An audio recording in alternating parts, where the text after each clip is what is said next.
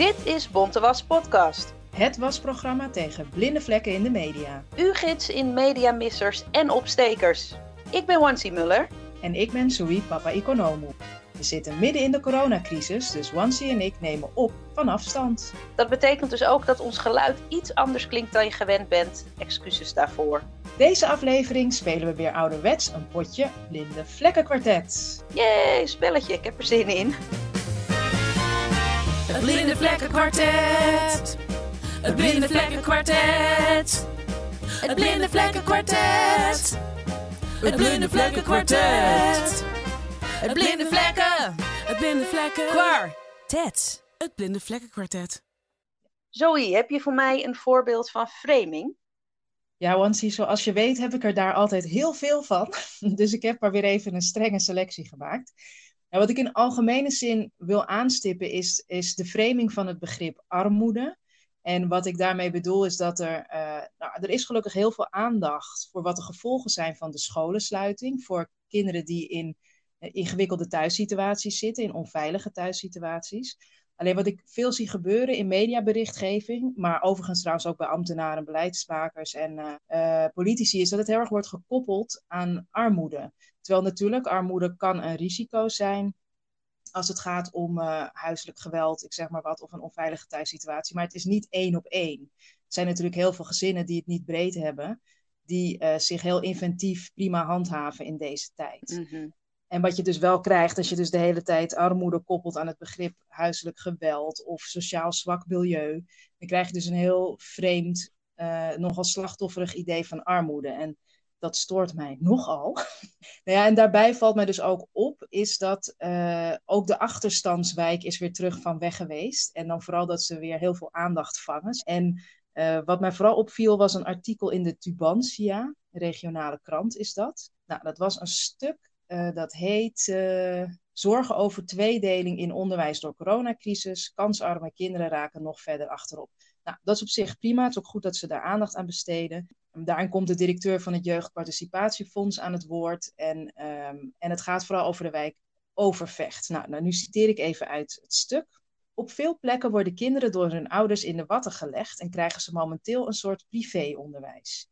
Maar in achterstandswijken, zoals Overvecht, zie je veel kinderen zonder laptop. Dat is lastig thuiswerken. Nou, dit komt nog uit het citaat van de directeur van het Jeugdparticipatiefonds. En dan gaat het stuk verder. Bovendien hebben veel kinderen in deze wijken nu al een taalachterstand. Komt weer de directeur van het Jeugdparticipatiefonds. Normaal gesproken zie je na een weekendje thuis zitten al dat hun woordenschat is gekelderd. Dan gaat het niet eens alleen om kinderen met een migrantenachtergrond. Ook bij veel leerlingen op witte scholen is het taalniveau onvoldoende. Nu kinderen langdurig thuis zitten, wordt dat alleen maar minder. Nou, als ik zo'n stuk lees, dan denk ik echt, wauw, hoeveel vooroordelen kan nou. je ongeveer in een paar zinnen stoppen. Dat is echt... Uh... En dingen aan elkaar verbinden. Aannames. Ja, onvoorstelbaar. Maar wow. dat, ja, het is echt... Uh, en dan is dit natuurlijk wel vooral dat citaat hè, van, van die directeur van het Jeugdparticipatiefonds. Maar het gaat zomaar door. En je laat als krant zo iemand wel aan het woord die ook wel weer goede bedoelingen heeft. Hè. Daar gaat het niet om. Alleen, nee, je krijgt dus de, de achterstandswijk, overvecht... Uh, en dan een weekendje thuis zitten is hun woordenschat al gekelderd. En en dan vooral dan gaat het niet eens om kinderen met een migrantenachtergrond. Ja, ik echt, uh, ook op witte scholen. Denk ik echt, waar gaat dit over? Waar gaat dit in vredesnaam over? Dat wilde ik graag aanstippen. Je hebt er toch ook een stuk over geschreven voor uh, Republiek Allochtonië? Ja, nou dat kwam. Ik had er eerst. Ik, ik was eerst zo geïrriteerd dat ik op, op LinkedIn een, een klein artikel had geschreven. En daar kreeg ik zoveel reactie op dat ik er nog een wat groter stuk over heb geschreven voor Republiek Allochtonië. Uh, in een serie, uh, gelegenheidsserie over de, de taalprullenbak. Dus als mensen er nog meer over willen lezen met meer voorbeelden, uh, dat kan inderdaad daar. Um, en ja, sorry Wans, nu we het toch even over framing hebben. Ik wil nog één klein ander dingetje aanstippen. Ik vind het een beetje moeilijk, je weet, als het over framing gaat. Maar het is namelijk ook wel echt een goed stuk. In, in het Financieel Dagblad, het FD, um, was er aandacht voor de Ghanese Nederlander uh, Samuel uh, Bediako Waterberg. Die helaas is overleden, een hele jonge man van 41 jaar. Mm-hmm. En um, op zich ook um, uh, mooie, prima kop zat erbij. corona rukt Ghanese Nederlandse meeste netwerken uit het leven. een, een Ghanese Nederlander die inmiddels weer naar Ghana is verhuisd. onder andere bankier bij de Rabobank, maar heel veel goede dingen ook in Ghana doet. Um, nou, dus hartstikke mooi qua onderwerpselectie, dikke vette pluim. En het is ook een vrij afgewogen artikel in hoeverre ik dat kan uh, inschatten over hem. Dus mooi dat ze daar aandacht voor hebben. Maar dan het begin. Ja, dan, dan de eerste zin, de eerste zin vooral, is... Succesvolle Ghanese zijn vaak voetballer. En dan even verderop. In de Nederlands-Ghanese gemeenschap is Samuel Bediako Waterberg een beroemdheid. Of tenminste iemand met een voorbeeldfunctie. Want hij was een succesverhaal uit de diaspora. Geen voetballer of politicus, maar een zakenman die in Ghana twee grote projecten leidde. Nou, ik ben gewoon even benieuwd. Als ik dat zo aan jou voorlees, wat gaat er dan door jou heen? Nou ja, ik wist eigenlijk niet dat succesvolle Ghanese vaak voetballer waren. Ik, ik zou zeggen ondernemer.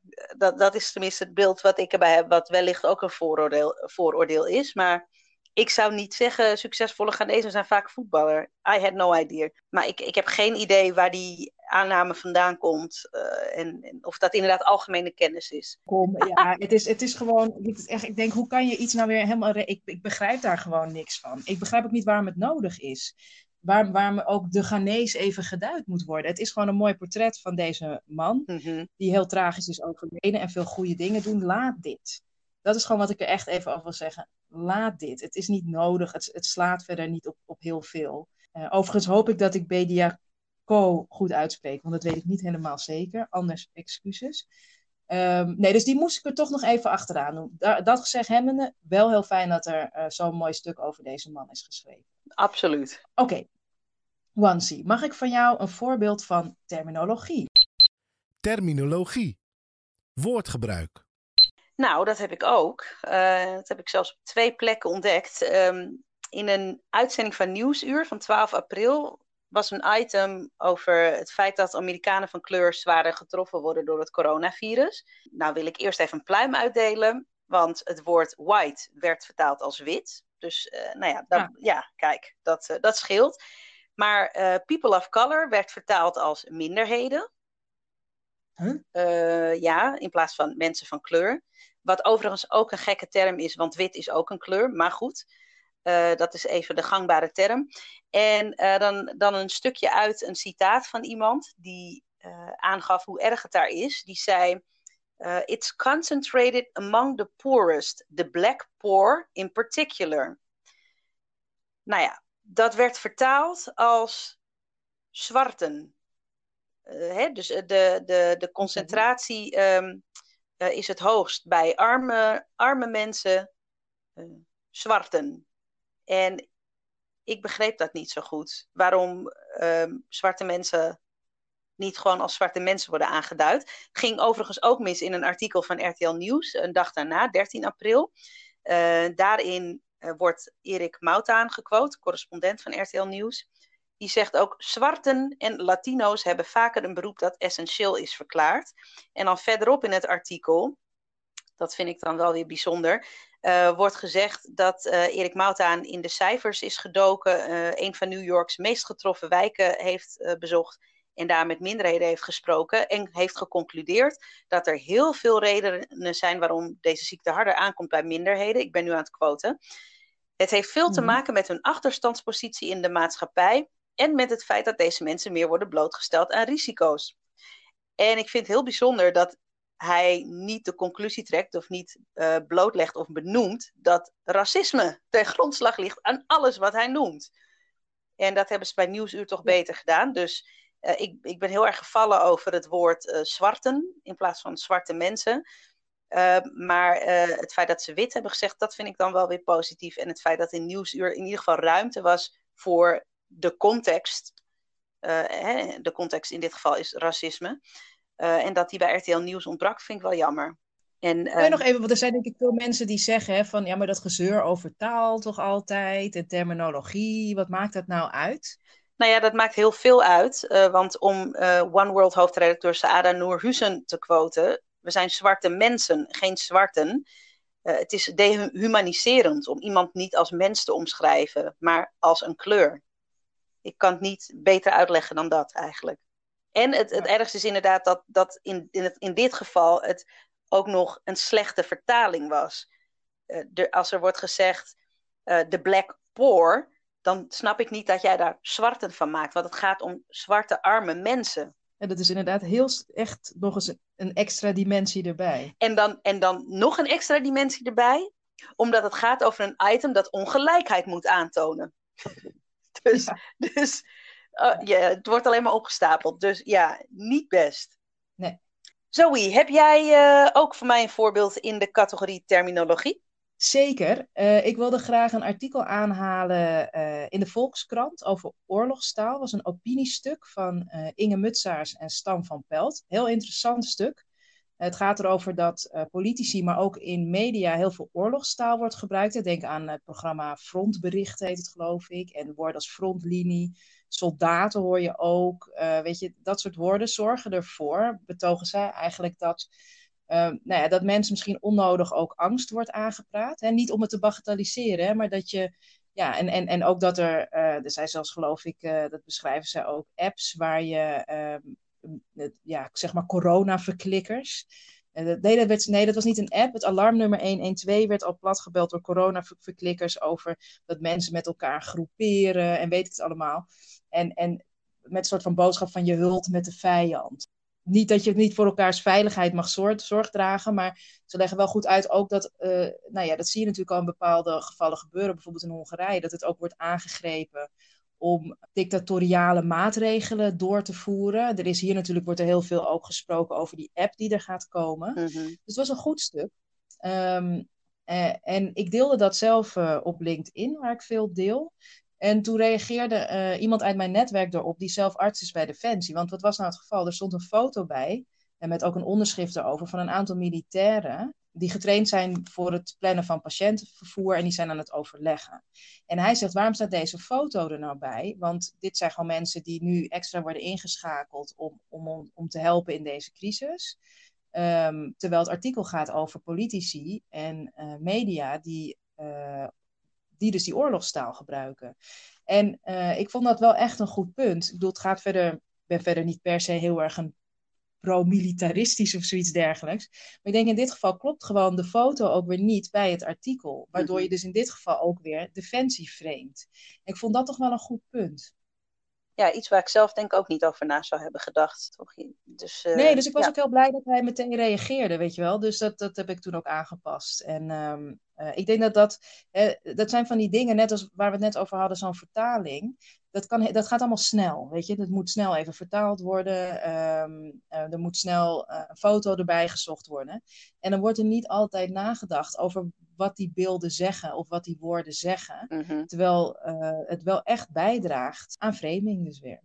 En even voor de goede orde, wat voor foto had er wel bij gekund? Of had er beter bij gepakt? Nou, wat hij zelf voorstelde, waarom niet een aantal schreeuwerige koppen uit de Telegraaf? Ja, dat is dan ook wel weer heel flauw. Het kan ook elke willekeurige andere krant zijn. Bijvoorbeeld de Volkskrant zelf, ik zeg maar wat. Uh, of bijvoorbeeld bij politici, waar, die, die toch wel heel veel dat soort taal uh, uitslaan. Dus ik vond dat op zich een goede suggestie. Um, ja, volgens mij, Wansi, had jij ook een voorbeeld, hè, waarin het woord frontlinie dan wordt gebruikt. En dat valt volgens mij in de categorie navelstaren, of niet? Navelstaren. Jij en je omgeving zijn het allerbelangrijkst.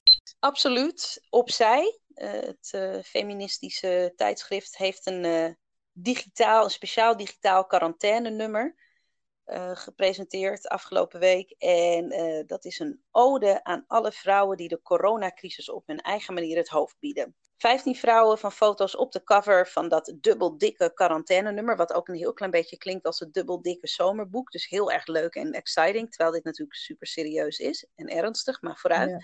Drie keer raden wat de kleur is van die vrouwen op die cover. Oh, dat meen je toch weer niet, hè? Dat meen ik toch weer wel. Er zit een, een, een klein spikkeltje kleur in. Ik heb O.J. Gulson kunnen herkennen op die foto. Er zit geen zwarte vrouw bij. Uh, en ja, je gaat me gewoon niet vertellen dat als jij 15 foto's van vrouwen op de cover van je blad zet, dat het zo'n wit feestje is. Dat, dat begrijp ik gewoon niet. Um, nee, dat vind ik toch wel fascinerend hoor. Dat, je, dat, dat, dat, dat er dus toch, want er gaan meerdere mensen natuurlijk overheen die daar naar kijken en die daarover nadenken. Je zou toch zeggen dat er ergens wel iemand op een moment zou zeggen: hey, hmm, hmm, zitten we niet te veel in ons eigen netwerk en eh, moeten we niet eens wat verbreden? Overigens, het woord frontlinie heeft opzij niet gebruikt op de cover van, eh, van het magazine, maar wel eh, in een tweet die ze erover hebben uitgegooid. Ehm, en onder die tweet is ook best wel gereageerd van andere mensen die het ook een beetje een wit feestje vinden. En wat ik dan weer bijzonder vind, is dat ze daar niet op reageren. Ja, dat vind ik altijd zo jammer. Dat gebrek aan, aan zelfreflectie of verbinding. Kijk, weet je, zoals bijvoorbeeld net het voorbeeld dat ik gaf, dat ik uh, die oorlogstaal, die, die, die, dat stuk deelde. En vervolgens reageert iemand op die zegt: Hé, hey, wat is dat met die foto? Nou, niet om mezelf een pluim te geven, ik bedoel, daar ben ik niet beroerd toe, daar niet van. Maar dat als iemand dat aangeeft, dan, dan raakt mij dat niet persoonlijk of zo. Dan denk ik gewoon, oh ja, dat is een blinde vlek voor mij. Heb ik niet over nagedacht. En dan ben ik gewoon, uh, vind ik dan fijn als iemand mij daarop wijst. Dus ik vind het altijd, je ziet dat vind ik in de mediawereld veel, dat op het moment dat er um, uh, kritiek wordt geuit of gewoon iets of feedback wordt gegeven, dat mensen meteen in een soort uh, reflex schieten en niet reageren of heel boos worden. Ik vind dat zo ontzettend jammer. Of het persoonlijk maken, heb ik ook gezien. En dat vind ik heel jammer, want het, het gaat niet, dat is juist het ding. Het, het is niet persoonlijk, het gaat om structuren en mechanismes waar iedereen last van heeft, die worden blootgelegd. Maar goed, zoals Nicole Terborg, uh, een van de gasten in onze podcast, ooit heeft gezegd: journalisten hebben een godcomplex. nou, het is trouwens goed dat je Nicole noemt. Het lijkt wel alsof dit helemaal vooropgezet was. Ja, dat was niet zo, hè? Nee, nee. nee, want dat is, het is denk ik ook altijd weer eventjes om wat voor gezelligheid en voor pluimen. En um, ja, ik wil toch echt in dit geval echt een pluim geven aan Nicole de Borg. Die heeft uh, een um, tweeluik gemaakt, Verborgen Stemmen. Uh, te horen op en terug te luisteren uh, op Radio 1 voor Radio Doc. En uh, dat gaat over, um, nou ja, wat de coronacrisis uh, aanricht in, in, in uh, stadsdeel Amsterdam Zuidoost. Um, dat is gewoon heel erg vanuit um, de bewoners daar verteld. En ook mensen die daar heel hard werken om andere mensen weer te helpen. Uh, ja, nou ja, worden in het zonne, zonnetje gezet, klinkt een beetje gezellig. Maar die krijgen, worden ook zichtbaar gemaakt. En dat vind ik op een hele mooie, integere manier gedaan. Dus daar wilde ik in geval een pluim aan uitdelen, deze aflevering. Heb jij nog een pluim, Wansi? Ja, zeker. Ik, uh, ik septe, en dan moet ik zeggen, ik septe met, uh, met de, de laptop, want ik, ik, ik kijk tv via mijn laptop en ik cast het. Um, dus ik septe langs Hart van Nederland. En um, er was een item waarvan ik dacht, oké, dit vind ik een beetje een, een, een bijzonder item. Het was een getuige van iets die eigenlijk niks had gezien. Dus ja, vond ik een heel rare getuige om, om op te voeren. Maar toen zag ik daarna, en het was heel vreemd. Ja, eigenlijk, eigenlijk weet ik niet, ik, ik heb er geen, nou ja, goed, maakt niet uit. Nee, dat vond ik heel vreemd. Uh, maar uh, er was ook een item, uh, uiteraard over iets dat met corona te maken heeft. Ik weet niet eens meer wat het was, want ik hou het niet meer bij. Maar dat was een volkspop en het was zo divers. De mensen die aan het woord werden gelaten, echt qua leeftijd, qua afkomst. Ik heb echt alles voorbij zien komen. En ja, dat, wil ik toch wel even zeggen. Goed gedaan, Hart van Nederland. Ik, ik, ik heb dus geen idee of dat vaker gebeurt, want ik kijk eigenlijk niet zo vaak. Um, maar ik, ik, ja, toen ik er langs heb, viel het me meteen op. Dus ik dacht, ja, dit moet ik even onthouden en het moet ik even uitspreken in Bontewas podcast. Heel goed. Heb je er nog één toevallig? Nou ja, ik heb wel een tip, althans voor mezelf en wellicht ook voor andere mensen. um, nou, heel goed om ja, jezelf te tippen. Ja, ja, zodat ik het onthoud. Uh, want er is zoveel. Nou ja, allereerst, er was een artikel in de Groene Amsterdammer van Jan Postma. Het was een, een, een opiniestuk over waarom media al die coronaplatitudes en BNR-nonsens over ons uitstorten, terwijl we eigenlijk serieuze informatie nodig hebben en daarna snakken. En toen las ik in het NRC een artikel over een talkshow van de Surinaams-Nederlandse programmamaker Gilly Koster. Die volgens mij ook heel veel voor de VPRO heeft gewerkt in het verleden.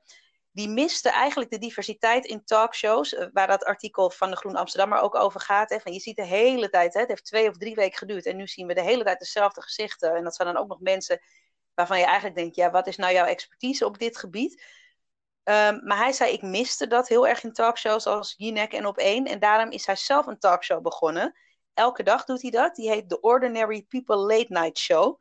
En daarin praat hij op Facebook met gewone mensen uit Nederland, Suriname en andere landen over de coronacrisis. En eh, ja, daar ben ik heel benieuwd naar. Ik heb het dus nog niet gezien. Nee, daar ben ik dus heel erg benieuwd naar. En dat wilde ik nog even tippen. Voor iedereen die denkt, ik ben ook een beetje talkshow moe. Wellicht is dit een andere talkshow die wel interessant is. Nee, ik ben ook heel nieuwsgierig. Ik had er ook over gelezen. Ik ga ook kijken. Nou, na al deze voorbeelden in het kwartet is het natuurlijk tijd om een prijs uit te reiken. We reiken er twee uit, maar dat doen we niet uh, in het echt. We sturen helaas geen wasmiddel en t-shirt op. Maar dat doen we op een andere manier toch? Ja, gaan we lekker even digitaal doen. Wel zo veilig in deze tijd. Precies. Het witte t-shirt gaan we weggeven aan een medium of programma dat het goed heeft gedaan. En het t-shirt is effen en we doen er dan de boodschap bij: hou het schoon, zonder vlekken.